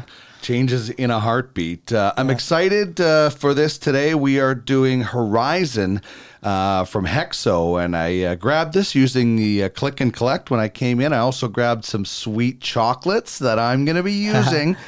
For some THC infused s'mores later this week. So maybe we'll touch on some of those chocolates uh, at the end of the interview. But uh, click and collect, uh, get in, get out, get your cannabis, uh, get you faster home to be able to enjoy it, and uh, protects you, the consumer, and the bud tender. So it's pretty easy. They can just use the Leafly website, and boom, you guys Yeah. have the order. Yeah, that's right. We got uh, the menus are updated, uh, uh, pretty much live every day, multiple times a day, so you can kind of see and shop from home, uh, decide what you want, and then place the order so that when you do come into the store, it's just a quicker process. There you go. Protecting everybody during this uh, time where we have to be a little bit more careful. So, this is uh, Horizon from uh, Hexo. Uh, it is a sativa dominant hybrid. And uh, we have talked about uh, Hexo before, and uh, they, they have a really great story. And they were started by basically two cool dudes in Gatineau, Quebec. And I've been to Gatineau. I was in uh, Ottawa for a hockey tournament. We drove over to Gatineau to a party. It is a great town. Nice, nice. I uh, I haven't been that far east. The furthest Beautiful. east, the furthest furthest east east I've been is uh, Toronto. So Oh, Okay, there you I'm, go. I'm dying to see the rest of Canada over there. Uh, but yeah, Hexo was founded, uh, yeah, by uh, by two really cool guys, uh, Sebastien Saint Louis uh, and Adam Miron, um, and uh, they just seem like really cool guys. I've seen them in, in some interviews. Um, seem very personable guys, very passionate about cannabis. Uh, I am going to add them to my list of people that I would like to smoke a joint with. Yes. Um, I, one of my uh, one of the the Hexo rep. Uh, he's, he's a good friend of, of Nova in the store. His name's uh, Tom Hardy or Tom Party Hardy, uh, and and Tom had mentioned that he got a chance to to meet uh, Sebastian. He said the very cool guy. He was just super honored to meet him and just great energy with them. Uh, and I feel like it kind of shows with that that's kind of transformed into the the company. You know, where you got the the two guys leading it that have this you know great personality and and focus on things and. You kind of see it through the company. Oh, that's beautiful. And for, for those that uh, may be aware, uh, maybe you've heard of uh, the the Up uh, Cannabis, uh, which is the uh, affiliation with the Tragically Hip. Uh, they are part of the Hexo family, and we've discussed that before. So, uh, you know, it's. Um, I, I, I just think that um, companies that see value in other companies, and you know, they're gonna. I, that that's what I look for when it comes to successful cannabis. When they see, boom, that's something we want to be a part of. I want to be a part of them. Yeah, yeah, totally. Yeah, that happened. Uh, yeah, in 2019, that was a, uh big acquisition there. Uh, Hexo acquired Newstrike, um, and yeah, so they they have uh, Up Cannabis. Uh, yeah, uh, great brand, very great Canadian brand. So so is Hexo too, right? So, so uh, and under the Hexo umbrella too, there's also Original Stash, uh, which That's is worth, right. worth talking about too. And that's kind of their like black market buster, you know, where you're seeing uh, ounce bags at a really competitive price. Uh, and then also recently too, they just released the Original Stash Reserve, which I, I I, have that. Yeah, I was just looking for it. I don't know where Yeah. I put it, but it's it's. You and I both got so it, and- dusty with trichome. Oh Dusty's my a good word. it was caked with crystals. Even the bag, the lining of the bag had crystals in it. Uh, Yeah, you want to like peel that all yeah, out. that was uh, that was very impressive when I got that. Yeah, no doubt. So it's interesting. Uh, Hexo did not start out uh, on the rec side, though. Yeah, totally. Um, so initially, well, actually, kind of they did, but it was a different name, right? Yeah, well, but more on the medicinal side though. Right. Uh, so initially incorporated in, in 2013 under the name Hydropothecary. Uh, and this was a company that was solely created to meet the needs of the medical cannabis market. Uh, and then with the advent of, of legalized the legalized market, um, the company became Hexocorp, uh, and still retaining Hydropothecary for their medical clients, but creating Hexo for the adult use community. And when they do that, they do it with a lot of space and in a very efficient way. Yeah, totally. Uh, they're they're one of the country's lowest cost producers right now, um, and, and currently Hexo has uh, more than 1.8 million square feet of uh, of production capacity. Wow. So yeah, they're they're they're growing lots, and that that's a lot of plants. Um, uh, and they're also, you know, their products are grown in, and processed in, in a state of the art facilities uh, at, at their campus uh, in Maison Angers uh, in Quebec. And it's about 30 minutes from Ottawa. Uh, so it's kind of cool that all their facilities kind of in one big area, the campus. Uh, Wow, that's cool. Yeah, that the, the cannabis campus. I would Yeah. like to enroll there at some point. um, you know what's also cool is is we're seeing around the world right now. So many people have their eyes on Canada when it comes to cannabis because we have taken such great steps in in legalizing. There's a referendum in New Zealand right now. Uh, Thailand is looking. There's so many countries that Yeah. are looking at it, and uh, Hexo is kind of getting into the uh, the international medicinal market as well. Yeah, yeah, this is uh, actually really big new, big news, Dean.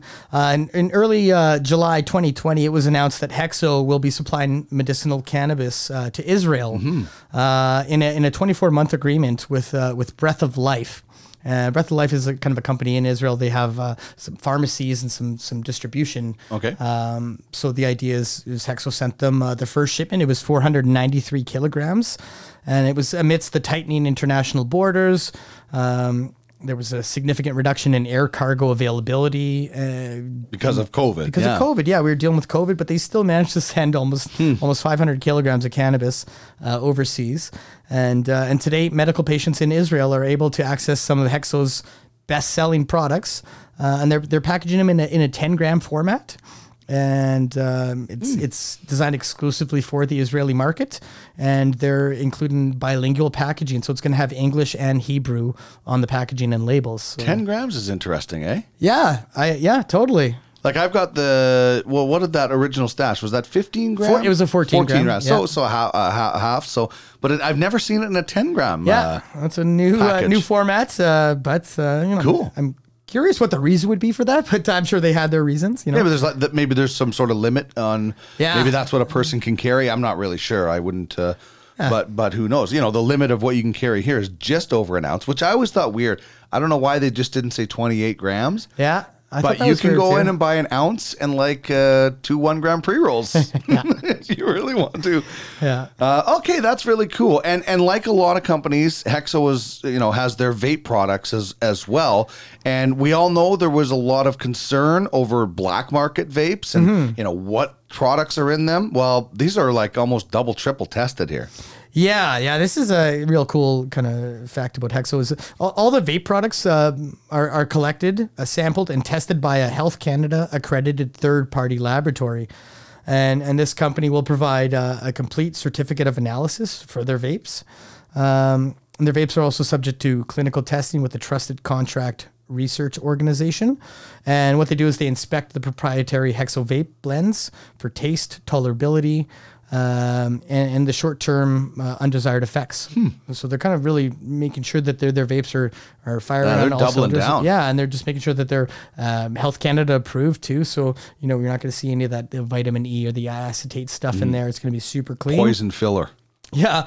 Um, yeah, and their, their, their vapes are also examined for chemical stability in different environments too, uh, which allows them to confirm the blends are not altered or transformed in any way when heated. So I thought that was super cool uh, to see them doing that. Uh, On their own, right? Yeah. Like this is them going the extra mile, paying that bill to make sure it's safe. yeah, yeah, that's that's great news. I, I wish other LPs would do stuff like that. We have to gain the consumer confidence after seeing, and, and I think we have. I think we, we are we are past the, oh my God, is there poison in my vape stage that Yeah. we saw in the United States and Canada from the black market.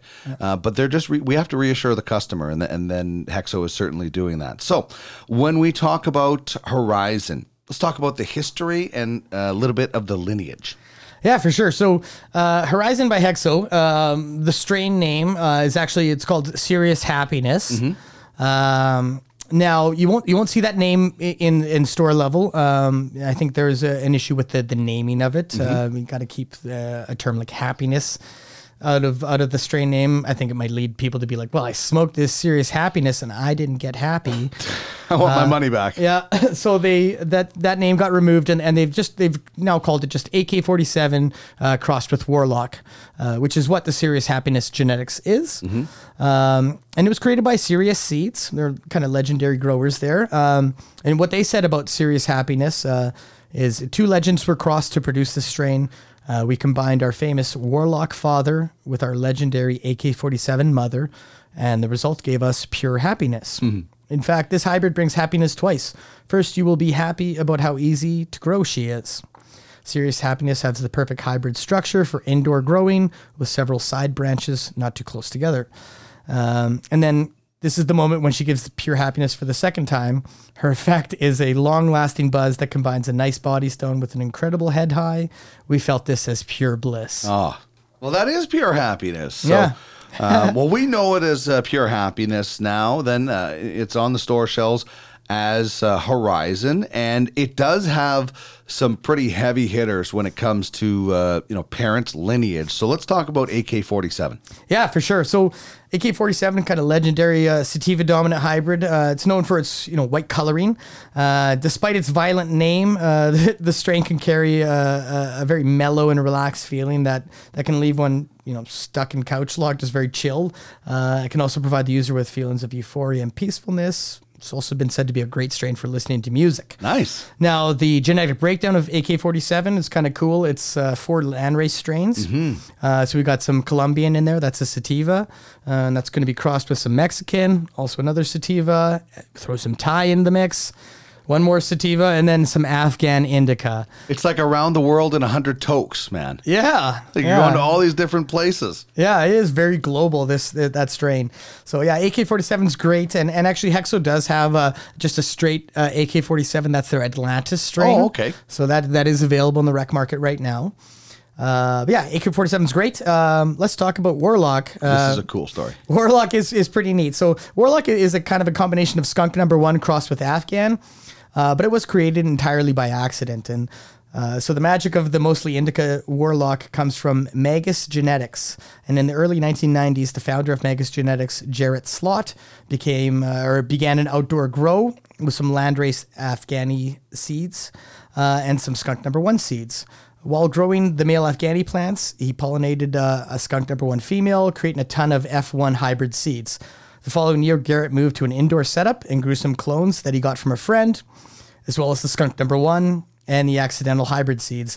As the plants grew, he took notice of the fact that the hybrids were doing better uh, than the pure skunk plants, but they lacked the flavor and aroma of the skunk. Um, so, having run out of the pure skunk seeds, Jarrett decided to cross the last of his female skunks uh, with pollen from uh, some of the male hybrids. Wow. Yeah, and uh, and the children um, from this coupling grew uh, as strongly as the F1 hybrids and had an even better smell, even better taste than the original skunk plants. And so Warlock was the final result that would go on to be a mainstay of, of Magus genetics. They ended up throwing Warlock into uh, nearly all the strains that they've had. So it's a really cool indica found by accident. so amazing that something that became so integral for them uh, just just happened by chance. Uh, it, it's amazing the uh, you know that movie Sliding Doors. You always wonder, you know, what happens if you did this choice, and and, Yeah. and you always wonder, like you you're planning on something, something else happens, and it turns out to be brilliant that you never even planned on. Yeah. Serendipity, I guess. Yeah, perfect. That's Yeah. a good word. Uh, it's also award winning, right? Yeah, that's right. Uh, so yeah, with the the, the serious happiness uh, strain, uh, it was the winner of the the most productive category uh, at the uh, 2016 Master Seed Cup. I like that category. What a category! Uh, most productive. I, I feel like that's that's important. I would want to know, you know, what what's a good productive strain to you know get stuff done. Yeah, this is definitely going on my list of, uh, you know, like uh, Jack Herer for me is a strain that, you know, Mhm. provides me with uh, a really good boost. This is definitely going to go on that list of creative strains uh, Mhm. that I want to, uh, to, to help me work. So beautiful. Uh, hexo.com is the website. Very clinical, very professional. Yeah, it's very very crisp and and, and clean uh, to the point. Um, yeah, super professional too. I feel like that's um, yeah, very kind of a corporate uh, Mhm. cannabis site there. And then you could find out some of their different. They have tons of information. The information is great for sure. Uh, Seventeen point six seven percent on the uh, THC. So uh, this would be classified as a, as a mid range. Yeah, I think it's a mid range for sure. All right, let's get back to that name thing. Serious happiness. So the the term happiness can't end up on a cannabis strain. So that's why we're we're seeing it called Horizon. Yeah, well, Maybe. so I mean, the, the with that, um, we're not going to see it called serious happiness, right? Yeah, uh, but with all of all of Hexo's strains, though, whether it's Helios, Atlantis, Horizon, um, Tsunami, Right. Lagoon, uh, Hexo does provide kind of like a, a blanket name for for their strains, and, Yeah. and then But uh, you wouldn't see in brackets beside it serious No, happiness you because sure you're not allowed to. Yeah. Like sometimes you see uh, this strain, and then the the the original. You would Yeah. you wouldn't see serious happiness. No, you wouldn't. Um, originally, we did. Originally, on on the initial launch of, Horizon, Mhm. it did say "serious happiness" on there, and I think that that was an after an afterthought of, of regulations being like, So hey, you gotta you gotta it, change that name. Um, but yeah, it's um, it's Horizon. I mean, it does say on the packaging, it'll say Hexo Horizon, and then underneath it, it will say the strain, uh, which gives us the all, Kush 47 Right. crossed with the Warlock is what they put on their packaging. All right, so that's uh, it's interesting, and you know we'll see that develop over time. With uh, you know we saw like we talked about uh, with the, the the ounce trailer park buds that came out, they had to uh, you know change that packaging and st- stuff like that. So uh, that's interesting. So serious happiness, uh, Horizon, uh, that's the name. It definitely uh, you know it, the the happiness thing is is obvious. Uh, we just heard that, and uh, you know what's on the horizon. Maybe everybody gets excited about what's Yeah. and happy about what's on the horizon. Sweet. So Yeah, I'm not like sure. it. How about the look? Uh, the look. Uh, well, um, well, let, us talk about the, the, the packaging 1st Mm-hmm. Uh, it came, came to us in a white tub, uh, with you know the label right on it. Um, it used to come with a, a blue box around the white tub. Uh, Hexo is facing that box out. Good. Uh, you will still see right now in my store. I've got kind of I've got blue boxes and I've got the white tubs. Um, until you know. Well, once the boxes are done, they're not coming back. That's right. That's right. So, good on Hexo for transitioning Mm. away from because there's no it's not necessary. completely unnecessary. It's just extra packaging. All the info that's on the box is also on the label. That's So right. it just really doesn't need to be there. So no box, that's good. When you get it open, uh, man, you, you almost need your shades on. It's so bright. right? Yeah, uh, definitely like bright, bright green buds uh, with some kind of like darker green flecks in, Yeah. inside those buds. Uh, but the pistils, man, on on the, this stuff is it's bright, Just bright orange. popping, man. Like it looks like it's orange bud with like little hints of green. Like it's it's just bright green. It's like you know. I, I, sometimes you look at paintings of like uh, like forest, and you see the different kind of colors of like autumn. Like this looks like almost like an autumn fall painting with the different colors, yeah. green and then some orange, and you just need a little bit of yellow in there to make it look Yeah. like the river valley I in love, Edmonton. I love right? that, man. That's what that's perfect. Yeah. But it, it's it's amazing. Like the colors are awesome, and and I and don't just grab your weed, go home, throw it in your bowl. Take a look at. it. Yeah. Take five minutes, smell it. Try to try to think. You know, smell. What do you write down? What you think, and then check to see how. I, like Yeah. experiment. Look at your cannabis. Enjoy it. Yeah, absolutely, Dean. Uh, you know, get the flashlight on your phone. Totally. Uh, see how much you know how the trichomes shine Yeah. on it. Uh, like, take a good look, really examine it. Uh, I do feel like that's important, and it's going to help you kind of find and, and know what you like Yes, individually. yes, a hundred percent. Especially the smells and stuff. Speaking of that, what do you, when you when you stick your nose in there, it's strong. There's some some pine definitely. Yeah, uh, it, it's a, got a kind of like a sweet, earthy Mm-hmm. uh, aroma to it. Um, I kind of notice like slight a slight fruitiness to it, but definitely uh, like piney and woodsy for sure. Um, I think it smells pretty nice. It smells appetizing. Yeah, I'm uh, I'm really excited about it. Uh, okay, let's talk terpenes. Yeah. Um, what is the terpene profile? So the the dominant three terpenes for uh, the horizon here uh, is going to be myrcene is our, our first one, and that's going to provide kind of an earthy uh, flavor to it. Uh, then we got caryophyllene, your fave, and that's uh, the black pepper kind of spiciness, uh, and then followed up with uh, with pinene, and that's going to you know provide the the pine uh, as you could have guessed. Hmm. And it's like uh, I always that that pinene smell is like uh, you know walk, walking through a forest trail or something, and you, you you're not paying attention. You turn around, you get a big pine tree stuck in your face or something. Or you ever like horseback riding? You always think like a guy's not paying attention, he gets whacked by the tree. It's like that getting whacked by a bunch of pinene when I smell Yeah. this. It's the kind of the first thing that uh, that came to my mind. What about desired effect? I know everybody is a little bit different, but you know, what was your experience, and and what's the kind of the general experience that people do seem to get with Horizon? Yeah, totally, Dean. Um, I, I definitely think it's a, a long-lasting buzz, um, and it combines a, a real nice, soothing body stone uh, with an incredibly cerebral head high. So you kind of get the best of both worlds. Uh, it's definitely a good mood strain. Um, you know, it's it puts a smile on my face. I feel like a lot. I say that about a lot of cannabis, uh, but uh, this one definitely did put me in a good mood. Um, I found it was real good for creativity, uh, and uh, not that I, you know, did any projects. I didn't grab, you know, I didn't start doing any project, but I, I just felt creative juices kind of flowing in my head. Ideas, right? Yeah, ideas going. Um, I was watching some shows while I was on it too, and just like, just kind of weird humor uh, kind of came up that I, I feel like I probably wouldn't have thought of otherwise. Maybe So- you wouldn't have saw. yeah, Yeah. so it just kind of got the creative juices flowing for sure. So have a notepad or the notes uh, app on your phone ready for the Yeah. ideas to start coming when Totally. you use this. Yeah, uh, I do think that uh, this strain pairs well with Twizzlers and hip hop. Haha, nice. yeah, uh, uh, I know from experience from uh, from last night. Uh, it was it was great, uh, and def- definitely it's a it's a sativa dominant strain. Yeah. Uh, I did feel kind of open eyelids and buzzy thoughts. You know, now for me, when I smoke, my my tell for you know whether I'm smoking an indica or sativa, uh, if it's an if it's an indica, my eyelids go halfway down my eye, and I, I mumble and I, Yeah. just, I just I really slow down. man. sleepwalking. And then I smoke a sativa and I got all this energy and my eyes are wide open. And oh man, I got to tell you, three stories back to back to back. Let's go. Um, so I definitely did feel uh, a bit of a sativa dominant uh, effects, but but still feeling a lot of body stuff. So it's I'd say it's like a 60-40 sativa to Brilliant. side. Yeah. All right, the three W's who, what, and when is this good for? Let's start with the who. Who? So who it is uh, good for? It is good for a guy like me.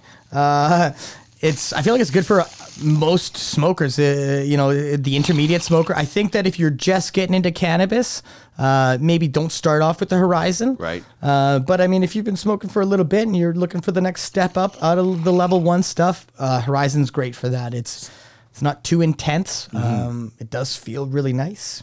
Yeah, sometimes for a beginner, um, mid to high THC uh, strains aren't good because they're not used to Mm-hmm. Some of the effects that come on.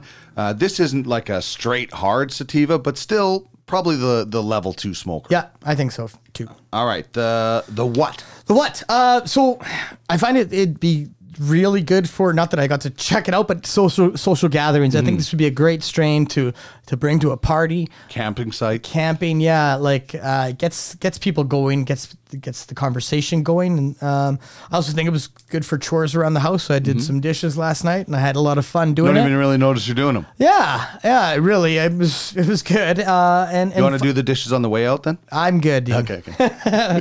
Uh, and, and I, I think it's also good for funny movies too. Yeah. Uh, just some humor. I, um, I don't know that it'd be a great strain for, for you know getting into like some serious documentaries. Uh, I watched Harlem Nights last week on uh, Lava Cake that Yeah. we did, so I think this would be another good comedy strain. yeah, I th- yeah for sure. I think funny movies just shut your brain off and and get the laughs going.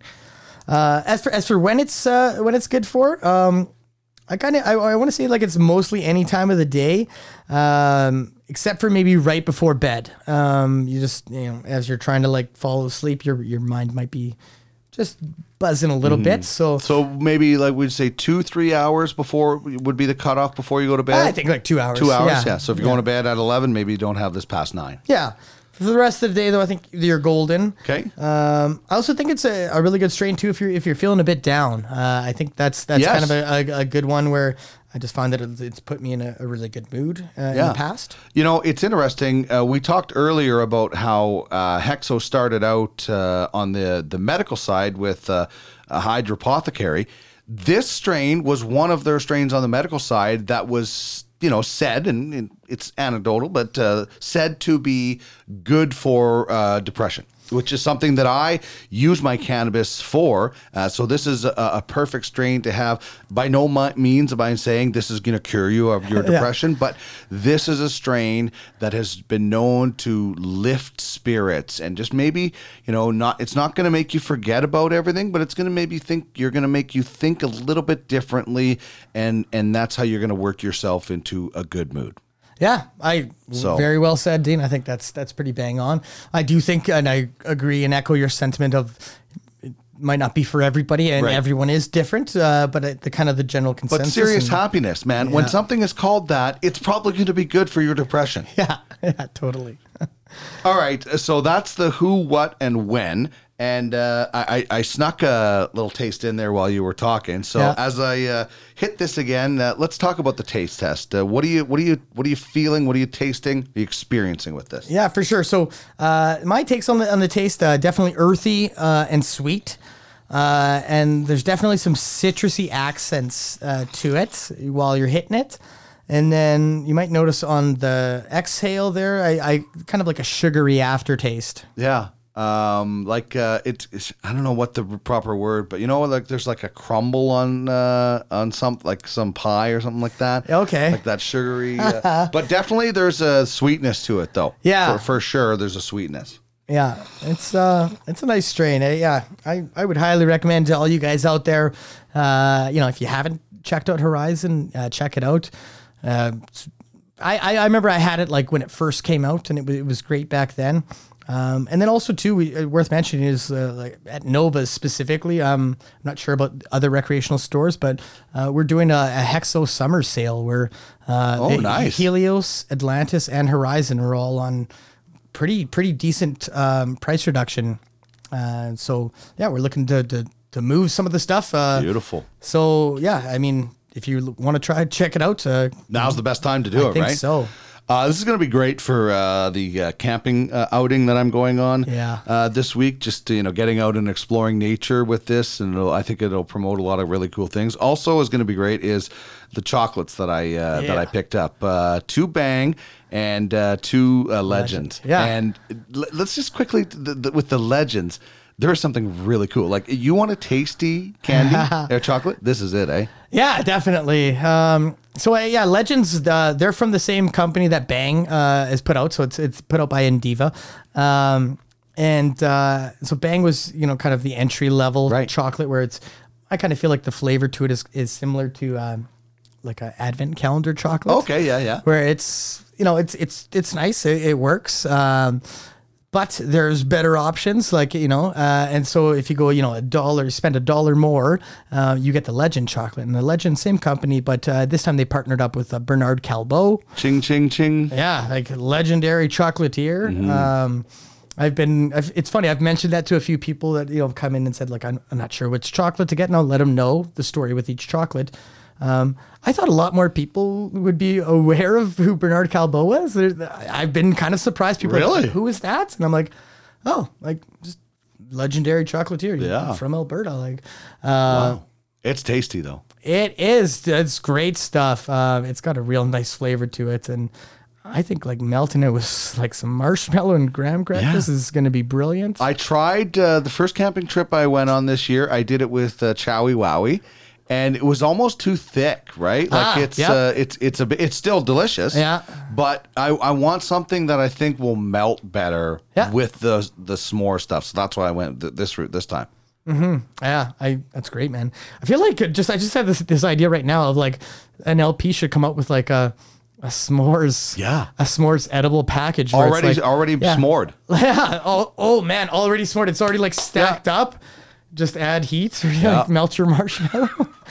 I don't know. I, I I'd try it out. Yeah, I would too. Yeah, I, I'm looking forward to it. I love uh, um, cannabis camping. I love cannabis camping now. It's uh, it's one of my Yeah. favorite things, and you know, um, I, I haven't cooked yet with cannabis. I'm not to that stage, but I envision someday, you know, doing some you know uh, cannabis infused meals on the campsite.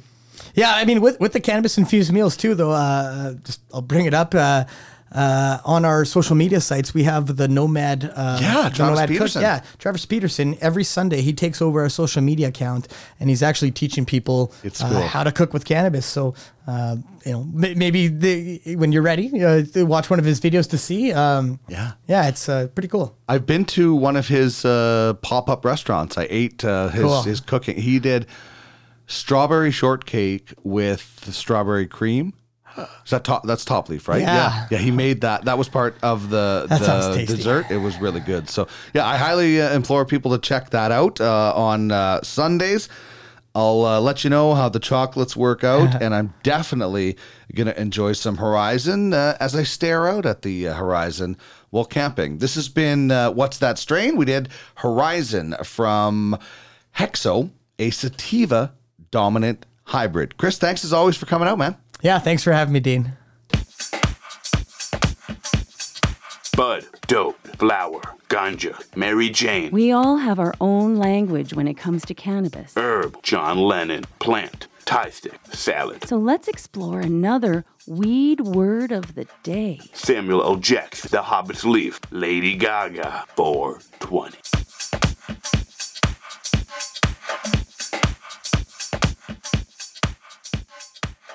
All right, this is what we do on Weed Word of the Day one slang, one standard. Let's start with the slang word, and uh, it's a term. It's called the Gatling gun. And uh, if you if you're uh, a fan of history or the Old West, uh, kind of I guess I don't know, was it around the Civil War? I'm not really sure, but the Gatling gun was a, a gun used uh, mostly by military, sometimes by bandits, um, and it had like uh, it would shoot just it was like a round tube and there was bullet holes all around it. So it would just you know fire rapid fire uh, bullets going in a circle. So a friend of mine uh, who i used to work with at global television the camera guy uh, told me about this Gatling gun joint. And what you do is uh, you take one joint and then you basically surround that joint in a circle with other joints and then wrap it. You're going to have to attach a bunch of papers together around the joints. So basically, you're getting like five or six joints in this Gatling gun. Now, first of all, I, I should warn you this is a terrible waste of weed. It's a good party trick, but it's a terrible waste of weed. Um, especially right now when you not, shouldn't be sharing joints. So I'm just telling this as as because it's kind of a fun party trick that you might want to plan um, whenever we can get back to it. But keep in mind you could waste a lot of weed. So anyway, you wrap it around, you light them all, and you're basically smoking uh, five or six joints uh, at at once. I I I've tr- I'm terrible at rolling, so I pack joints, and I still I I can never get the wrap around the joints with the papers tight enough that it doesn't. Uh, just turn out to be a giant waste of weed. So anyway, that's the Gatling gun. It's a giant, uh, massive, uh, multi-joint joint, I guess you would say. Um, I, I honestly, it's funny and it's cool and it looks good. So if you want to make one and then take some cool pictures, then I would probably either you know light it and barely smoke it if you want to do it, and then take it all apart and, and smoke the joints uh, on their own. But it does look cool. It's a good party trick. The standard term we're talking about this week is trichomes. And, and you've heard Chris and I probably talk about this if you've been listening to the Cannabis 101 podcast uh, for any amount of time. And, and we often say, you know, this strain has great trichome coverage. In short, when you look at the plant and it looks kind of frosty, that usually means good trichome coverage. If you have a four piece grinder where you grind your bud, then the good parts fall through and they catch at the bottom. Uh, if you grind regularly, it will not take you long to build some up. You can top your bowl or a joint. It's a really nice boost. So, what are they? Well, the Greek translation means hair on plants. And that's why when you look at them closely, they look like hairs or spines. Some people call them crystals. Uh, they are the resin glands of the cannabis plant and contain all the great cannabinoids and terpenes that we know and don't know yet about. It's the highest concentration of THC in the plant. So when you collect or harvest it, you are getting um, the most, especially if it's from your top cola buds, the highest part of your plant. So if you're a, medicinal user and you want to get a little bit more uh, from your cannabis, you can collect this kief and put it in, and it will give you a higher concentration of THC um, or some of the different terpenes uh, and cannabinoids that you're you're specifically after. So that's what trichomes are. So when you get your cannabis, take it home, put it under a light, and you'll see these little kind of spiny things, or a microscope if you have one. Uh, you'll see these little spiny hair-like things. Uh, uh, that is the the sweetness, the nectar. Uh, I sometimes say uh, when it comes to the cannabis plant.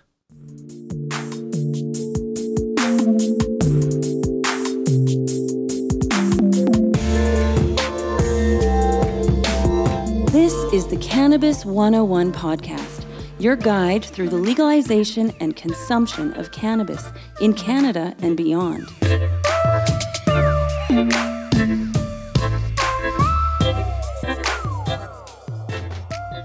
And that will wrap things up for us this week on the Cannabis 101 podcast. Big thanks to Daniel Nguyen of Numo Cannabis uh, for dropping by and telling us his incredible story. And now, when you head into a Numo Cannabis, you'll know how much passion is behind it and exactly what the name means. Big thanks to Chris Ianson, as always, the manager of the Nova Cannabis Jasper Ave location.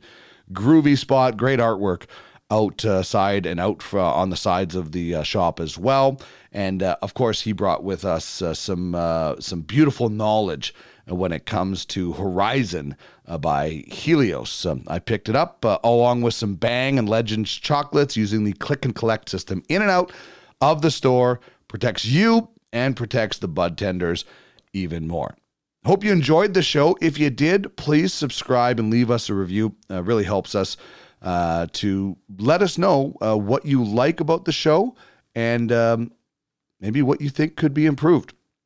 And if you would uh, like to check out more, head to www.cannabis101podcast and drop us a note with any of your suggestions that you have there. You can also email me, cannabis101podcast at gmail.com, if you think you would make a good guest or if you would like to join the show as an advertiser. Thanks very much, everybody. As we go, as usual, I leave you with Marijuana, our extra song uh, from the artist My Dead Dog. And remember, it's not just about getting high, it's about getting healthy. Peace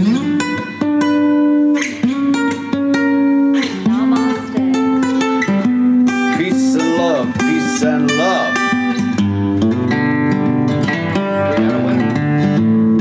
This is a serious message.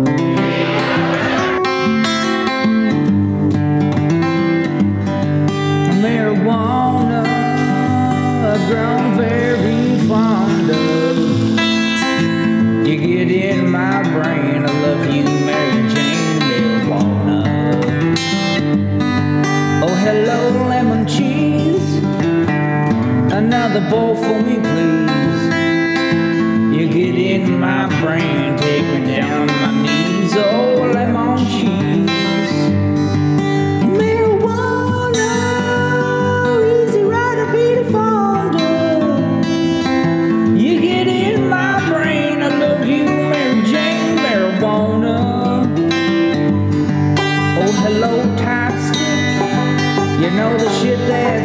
to get in my brain, you're driving me insane. Oh, hello, stick. Yeah,